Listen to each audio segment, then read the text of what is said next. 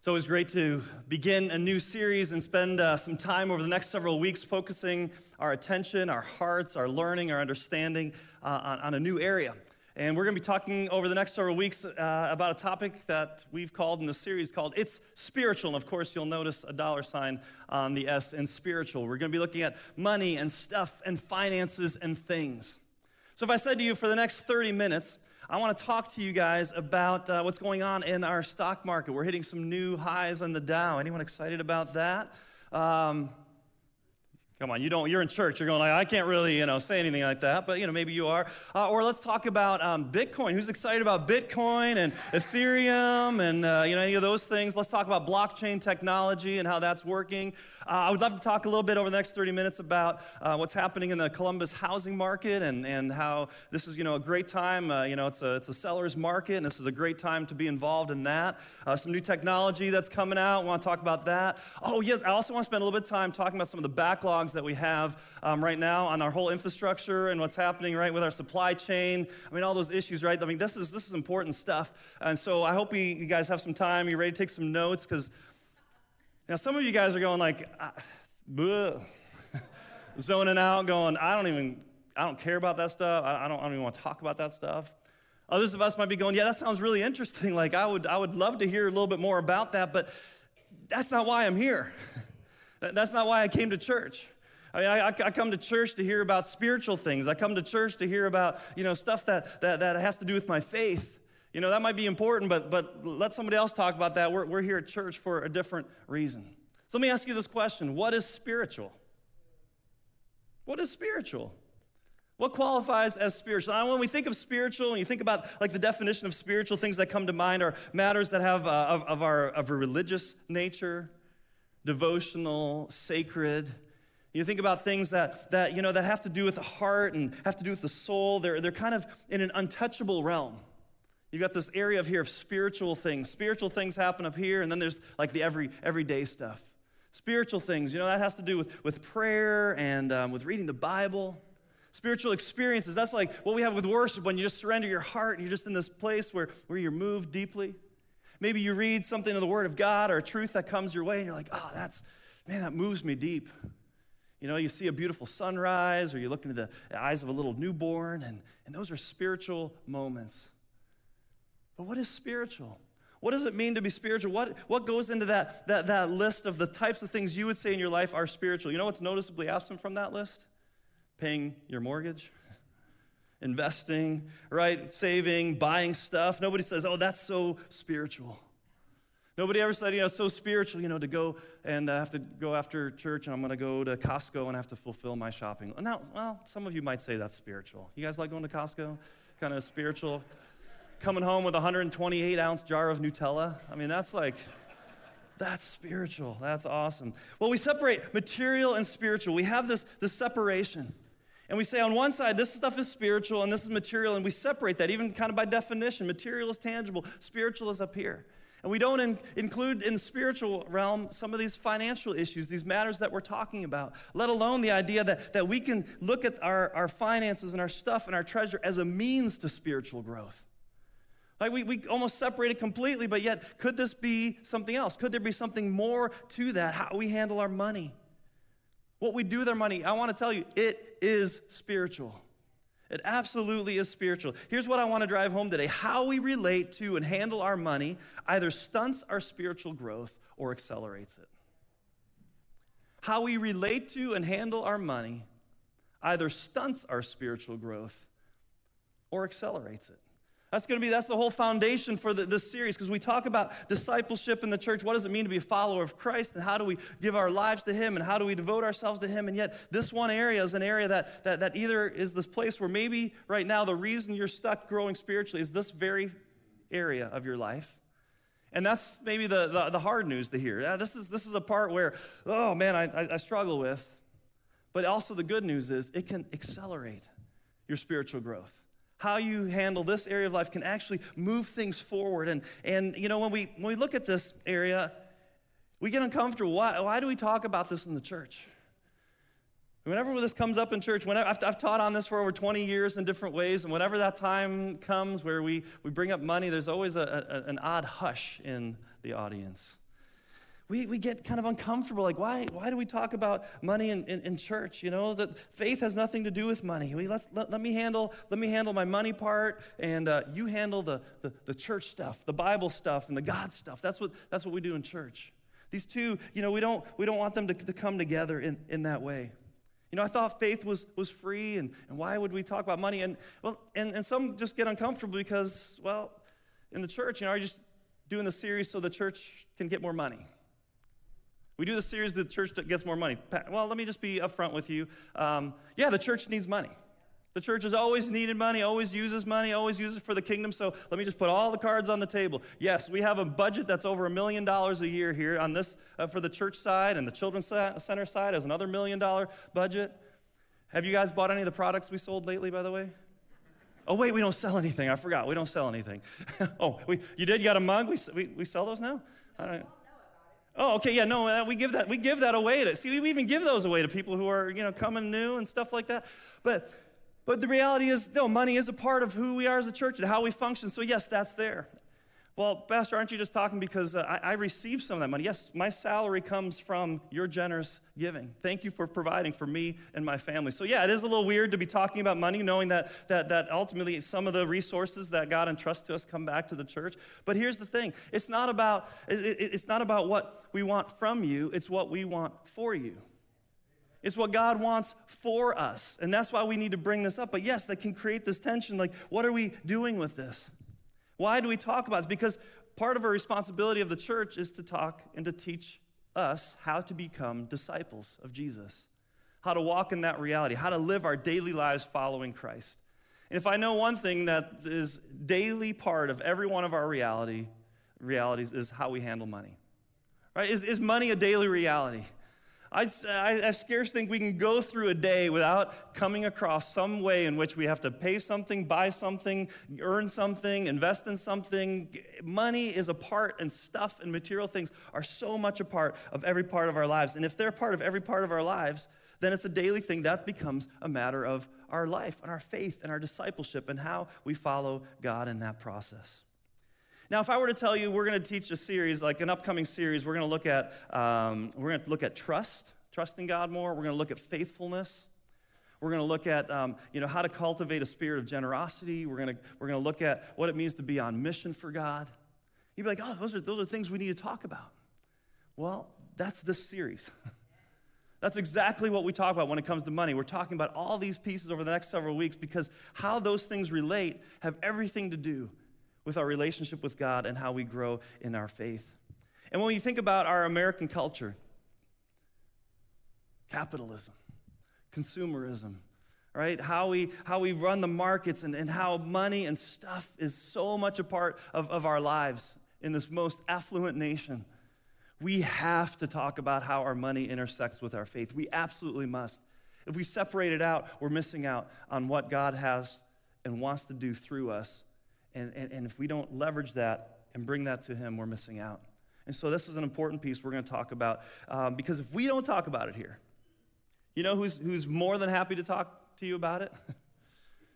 Madison Avenue, Wall Street, Hollywood, every commercial you ever see, all day long, people want to talk to you about your money, whether you realize it or not. Every advertisement you see, every little video that you know you watch on your phone that gets interrupted by an ad, everyone is trying to make money. Everyone's trying to profit. Everyone's trying to tell you how to spend your money and what to do with it and how it's going to bring you fulfillment and happiness and everything you ever dreamed of in life. And yet somehow we think the church can't talk about it.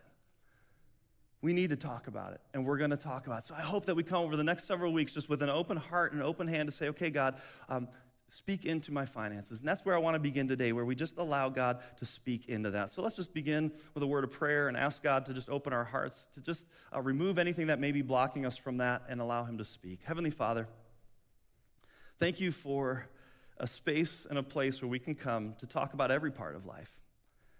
And even over these next several weeks, God, as we look at our money, our things, our stuff, the hold those things have in our lives.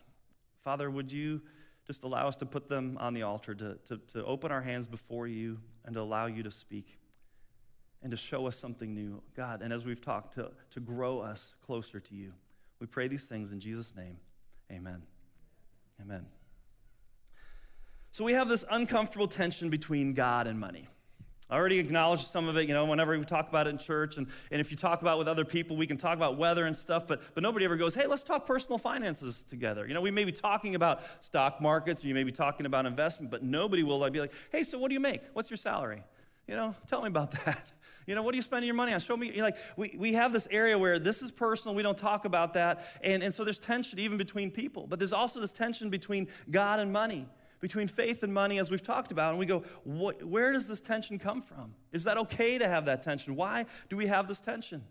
Is it okay to have money and to have God? Can you have both? Is it one or the other? Well, we're gonna look at that. What does that look like? How do we relate together? And the reason we have this tension is because God acknowledged that there is a tension. Jesus himself acknowledged there is this tension. Look at Matthew chapter 6. We're going to spend a little bit of time here in a few verses in Matthew 6, a chapter where Jesus talks about worrying about money and stuff and things, and Jesus is understanding what we're dealing with. And here's what he says in verse 24. No one can serve two masters, for you will hate one and love the other, or be devoted to one and despise the other. You cannot serve God and be enslaved to money. Jesus is setting up this tension, isn't he? He's saying, like, look, right there. He's saying he understands it. Back 2,000 plus years ago, right? He understood there is a tension. There's a tension between God and when you want to do the things of God and be obedient to God and follow God, and yet there's this money. And what this tension is this, who am I going to serve? And what he's saying is money can become our master. We can become slaves to money. What does it mean to become a slave to money? It means to serve money. It means to focus on it, to do whatever you need to get more of it, to be obedient to it, to get the things you want in life. And so he's saying, yes, there is this tension. But he never says that money is a problem. You never hear Jesus talking about that money is a problem. Look, money is not the problem. The problem is not that we have money. You know what the problem is? It's that money has us. Right? That's the problem. It's not money. Money is a part of life, and that's why we have to deal with it. It's not to say do away with all money. It's how do we handle it? What place does it have in our lives? So the problem isn't that we have money. Money has a hold of us. And I got to be honest, too, in my life, I have to ask myself, how much is money in my conscious awareness on a regular basis? And this idea either to try to acquire more of it and how to use it in the best way possible. And again, we need to be smart and mindful and use godly principles, but when it becomes the focal point, when it becomes what we pursue in life and the answer to everything in life, it becomes a master in our lives. And it consumes our thinking and how to get it, what to do with it, and the bills. I mean, that's how money begins to get a hold of us. But Jesus talks about this devotion. When he talks about devotion, now he's getting into it. He's getting into another matter. Like he says this, money and stuff competes for our hearts. He wouldn't use the word devotion if it was just, money is just math and accounting and numbers. It's easier for us to think, oh, it's just, that's all it is. No, there's an emotional connection there. There's something there that captures our hearts. And what Jesus is saying is there's a competition. Something's competing for our heart. And he's saying, look, something's going to compete, either God or money. One of these is going to win out, and they're in tension with each other. And so if something's competing for our heart, and as Jesus is saying there's this competition for our devotion, our allegiance, I would argue to say that makes it spiritual. Would you agree with me? It makes it spiritual. If it's an area in our lives that we have to deal with, that speaks into our heart. So as you think about your life, where are the gauges on your life pointing towards? When I think about the car, you've got different gauges, right? You know if you're low on fuel because it's pointing low towards empty. You've got your, you know, you can read your RPM, your tachometer, you know, your speedometer. You've got all the little warning lights going off. How do you know in your own life how much of your heart is committed or devoted or where that allegiance lies? Wouldn't it be great if we could just tell? Well, Jesus gives us some indication here of where we can begin to look. A couple of verses earlier, Matthew chapter 6, verses 19 to 20, he says it this way. Don't store up treasures here on earth where moth eat them, and rust destroy them, and where thieves break in and steal. Store your treasure in heaven, where moths and rust cannot destroy, and thieves do not break in and steal. I'd put it this way, as a heart indicator, asking you this question, where do you spend, store, and invest your money? If you want to know, again, he's Jesus saying, where do you store your treasure? Where is that? And is it on heaven, in heaven or on earth? So where do you spend, store, and invest your treasure? this begins to be an indicator for us. It used to be, years ago, people would say, show me your checkbook and I'll tell you what you value. You know why we don't say that today anymore? Because nobody has a checkbook, right? When was the last time you wrote a check? You're like, I'll check my checkbook. I must have value nothing. I don't know. I have nothing there. But where would we look today? Today we might look and say, okay, show me your credit card statement, right? Show me your credit card statement. Go through your credit card statement. Where are the things that matter to you? Look at your bank statement. God entrusts us with certain amounts of resources and treasure and stuff and things. Where are they invested? Where are they leveraged? How do we look at that? Because we're really good at storing treasure on earth. Nobody needs to learn how to store treasure on earth. We love to store treasure on earth. We love to store and build our own kingdoms and to buy things and to acquire things. Again, this is our country. This is our culture. Americans, if we're good at one thing, it's consumerism. It's shopping and buying and man, Christmas already, right? Babe, you better get out there right now because the shelves aren't going to be stocked, so get your Christmas gifts now in October. You got to, it's so important. Buy, spend. I mean, this is our culture. And if we don't step back from it, we just get wrapped up in it.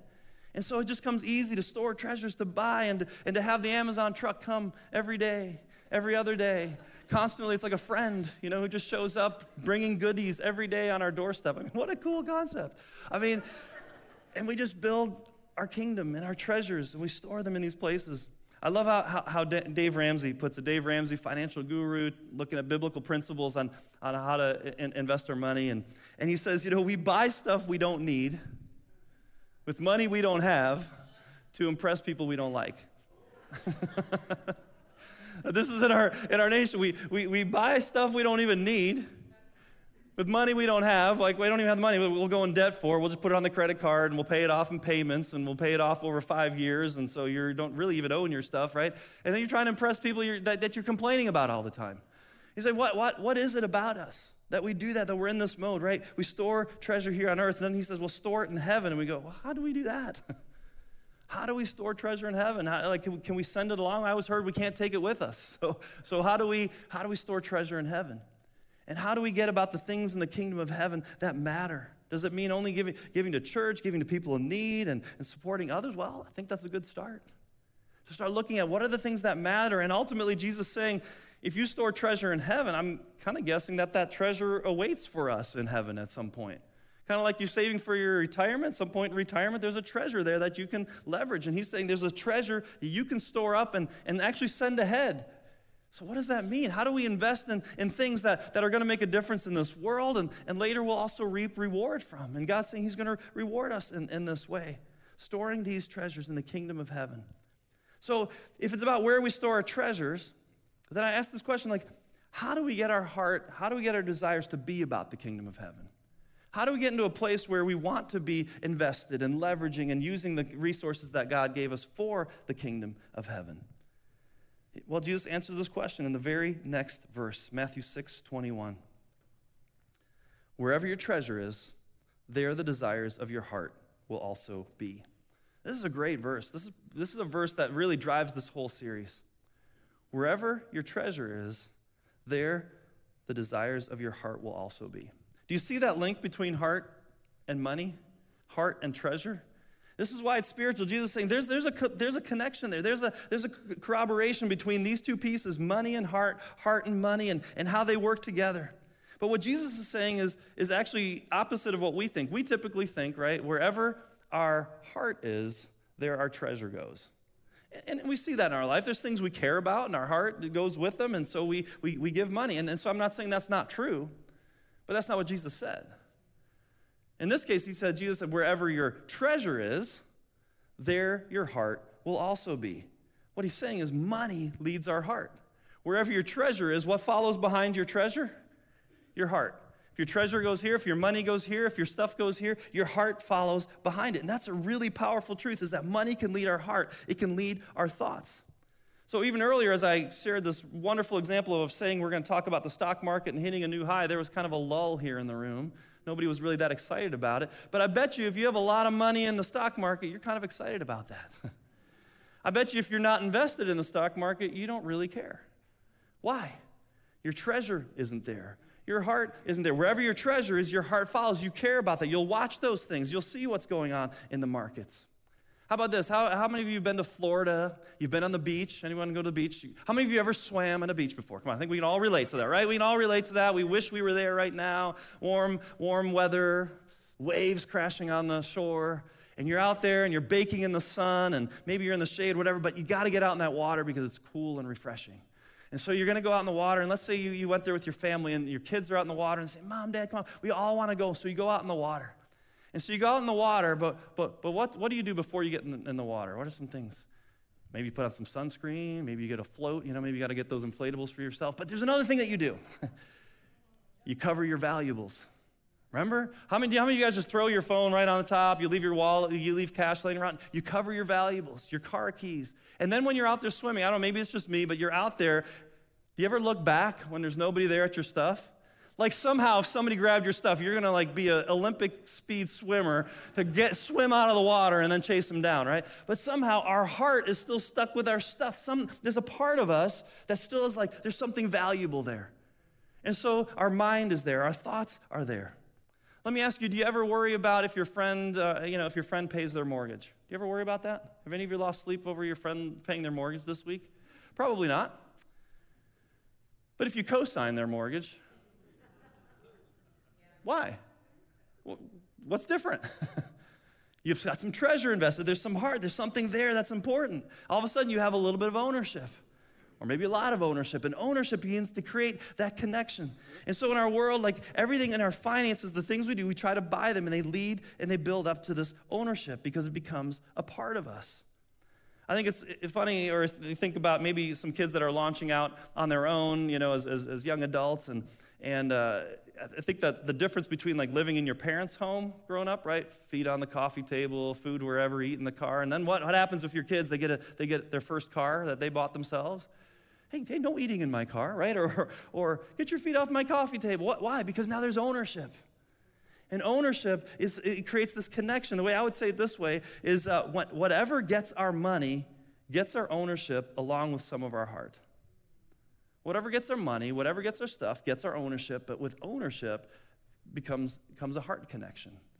And so again, that's why we're talking about these matters. And that's not a bad thing. That's actually a good thing.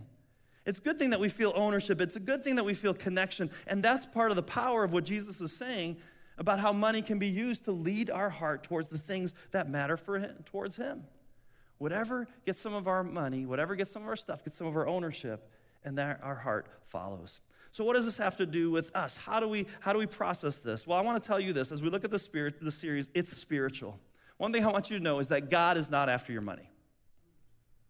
This is not the point of the series. The point of the series is not that God is after your money. You know why God's not after your money? Because he doesn't need your money. God existed before money. God created the whole world. He owns everything. Everything's at his disposal. God is not after your money. You know what he's after? He's after your heart. He's after your heart.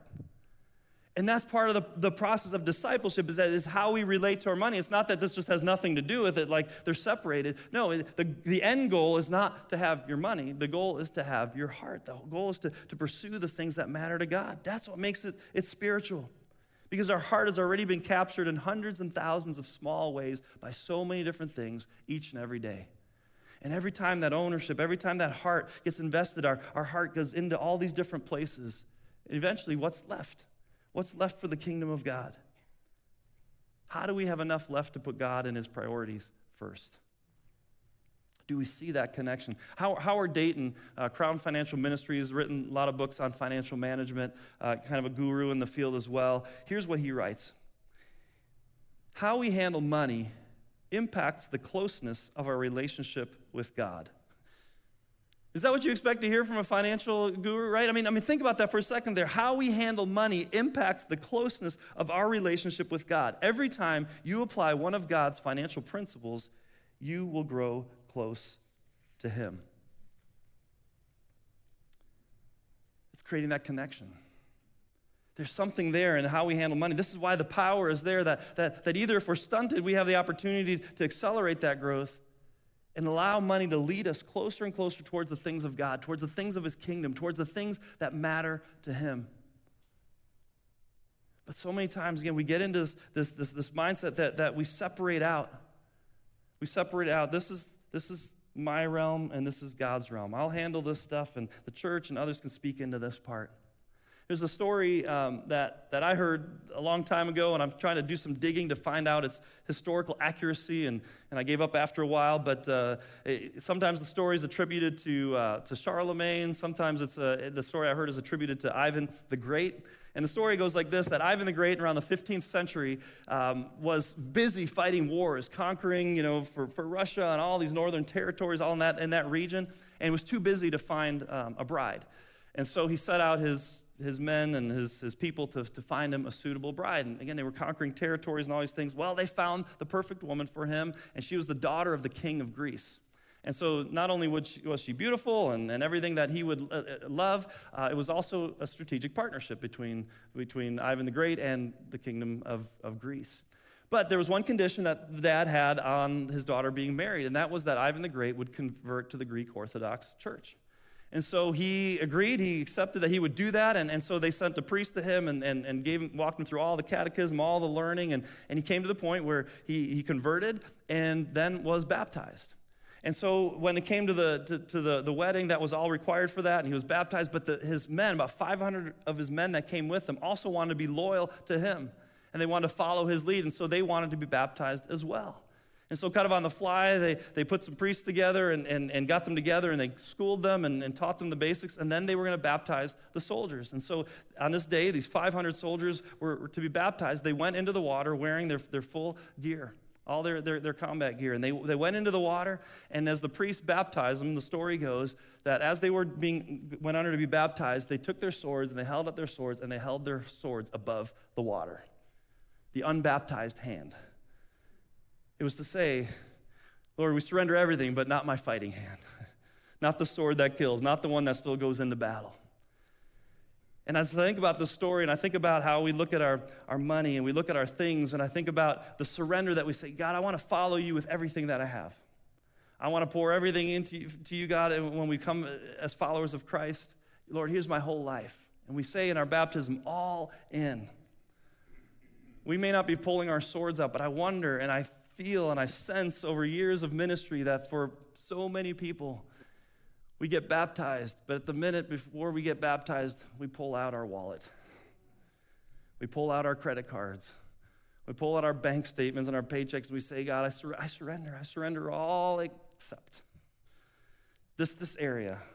This area, that must all be just metaphor in the Bible, and it's really not something that you want to speak into. And we need to surrender all of it. We need to baptize all of it. We need to say, God, here is every part of what I'm yielding to you. You know, over the life of this church, the generosity has been astounding. What has been done here locally, in the city, what has been done internationally, what has done to support our movement, what has been done in this building, in this facility, over 70,000 square feet. Do you know how much we owe on this building? Zero. Because you know what? Generosity. But it wasn't just paying off the buildings and taking these steps. It was continuing to do vision and ministry within these walls and to the community, and the generosity of generation upon generation. And God is blessed because of that. But I also know we have a responsibility to say, we're not done yet, are we? Are we done yet? Are we finished? Are we saying, this is great? Is our history just behind us, or is it still ahead of us? Well, our history is behind us, but we're going to write some new history. We want to see some new beginnings, God to do some new things. And one thing I know is a large part of what is supporting this congregation are the older generations. Are those that have learned just the discipline and the yielding of their resources and their things to the work of the kingdom of God. And I know the reality of some of us younger believers and some that are coming up in faith, part of what it means to follow Christ is to be able to surrender all of ourselves to God and to say, how will you speak, God, into my life? How will you guide us in this process? Because what can happen is it can accelerate our spiritual growth. There's something about being yielded and surrendered that is just beautiful in the kingdom of God. And so today, as I think about this series and as we begin this series, I just want to leave with us this idea of, are you fully surrendered? Is every part of your life fully surrendered? And as it comes to this arena and this area of your stuff and your finances and your things, are you bringing those into full surrender to God, or are you holding that out and saying, God, everything but this part? I just want to encourage us to say, God, I'm just going to yield this to you. Like, the only thing I'm really asking you today as I think about this sermon is asking God, am I yielded? And asking yourself, am I fully surrendered? And maybe just as we begin this series to say, God, all right, I want to listen with open ears, with open hearts to what you have to say, how you can speak into my stuff, into my things, and into my money. And maybe as a practical step this week, you look at your bank statements, you look at your credit cards, or maybe as you're buying something, you kind of just ask yourself, okay, God, what should I be doing here? And just getting that in our mindset that how we handle our things is a spiritual responsibility. And just beginning there and saying, God, over the next several weeks, as we look at different principles in Scripture, different ways in which the economy and the kingdom of heaven works, that's so different than anything we know. God, I want to experience that, and I want to know what that's like. Because when you think about Jesus, you look at his life, and it just seems like money and stuff had no hold on his life. There was this freedom as you read his story. And yet his impact was huge, was massive, obviously the greatest impact that could ever be. And he understands, and I think Jesus looked at us, and he looked at the people as he was preaching. He just saw that money and stuff and possessions had a hold on their heart. And he wants us to be free from that. He wants us to live in a way that is generous and that sees with different eyes the possibilities in the kingdom. And in the same way, blesses us beyond measure in ways that we could never imagine. So we're going to look at some of these pieces over the next several weeks, but today we just want to surrender to God in this way. Let's pray.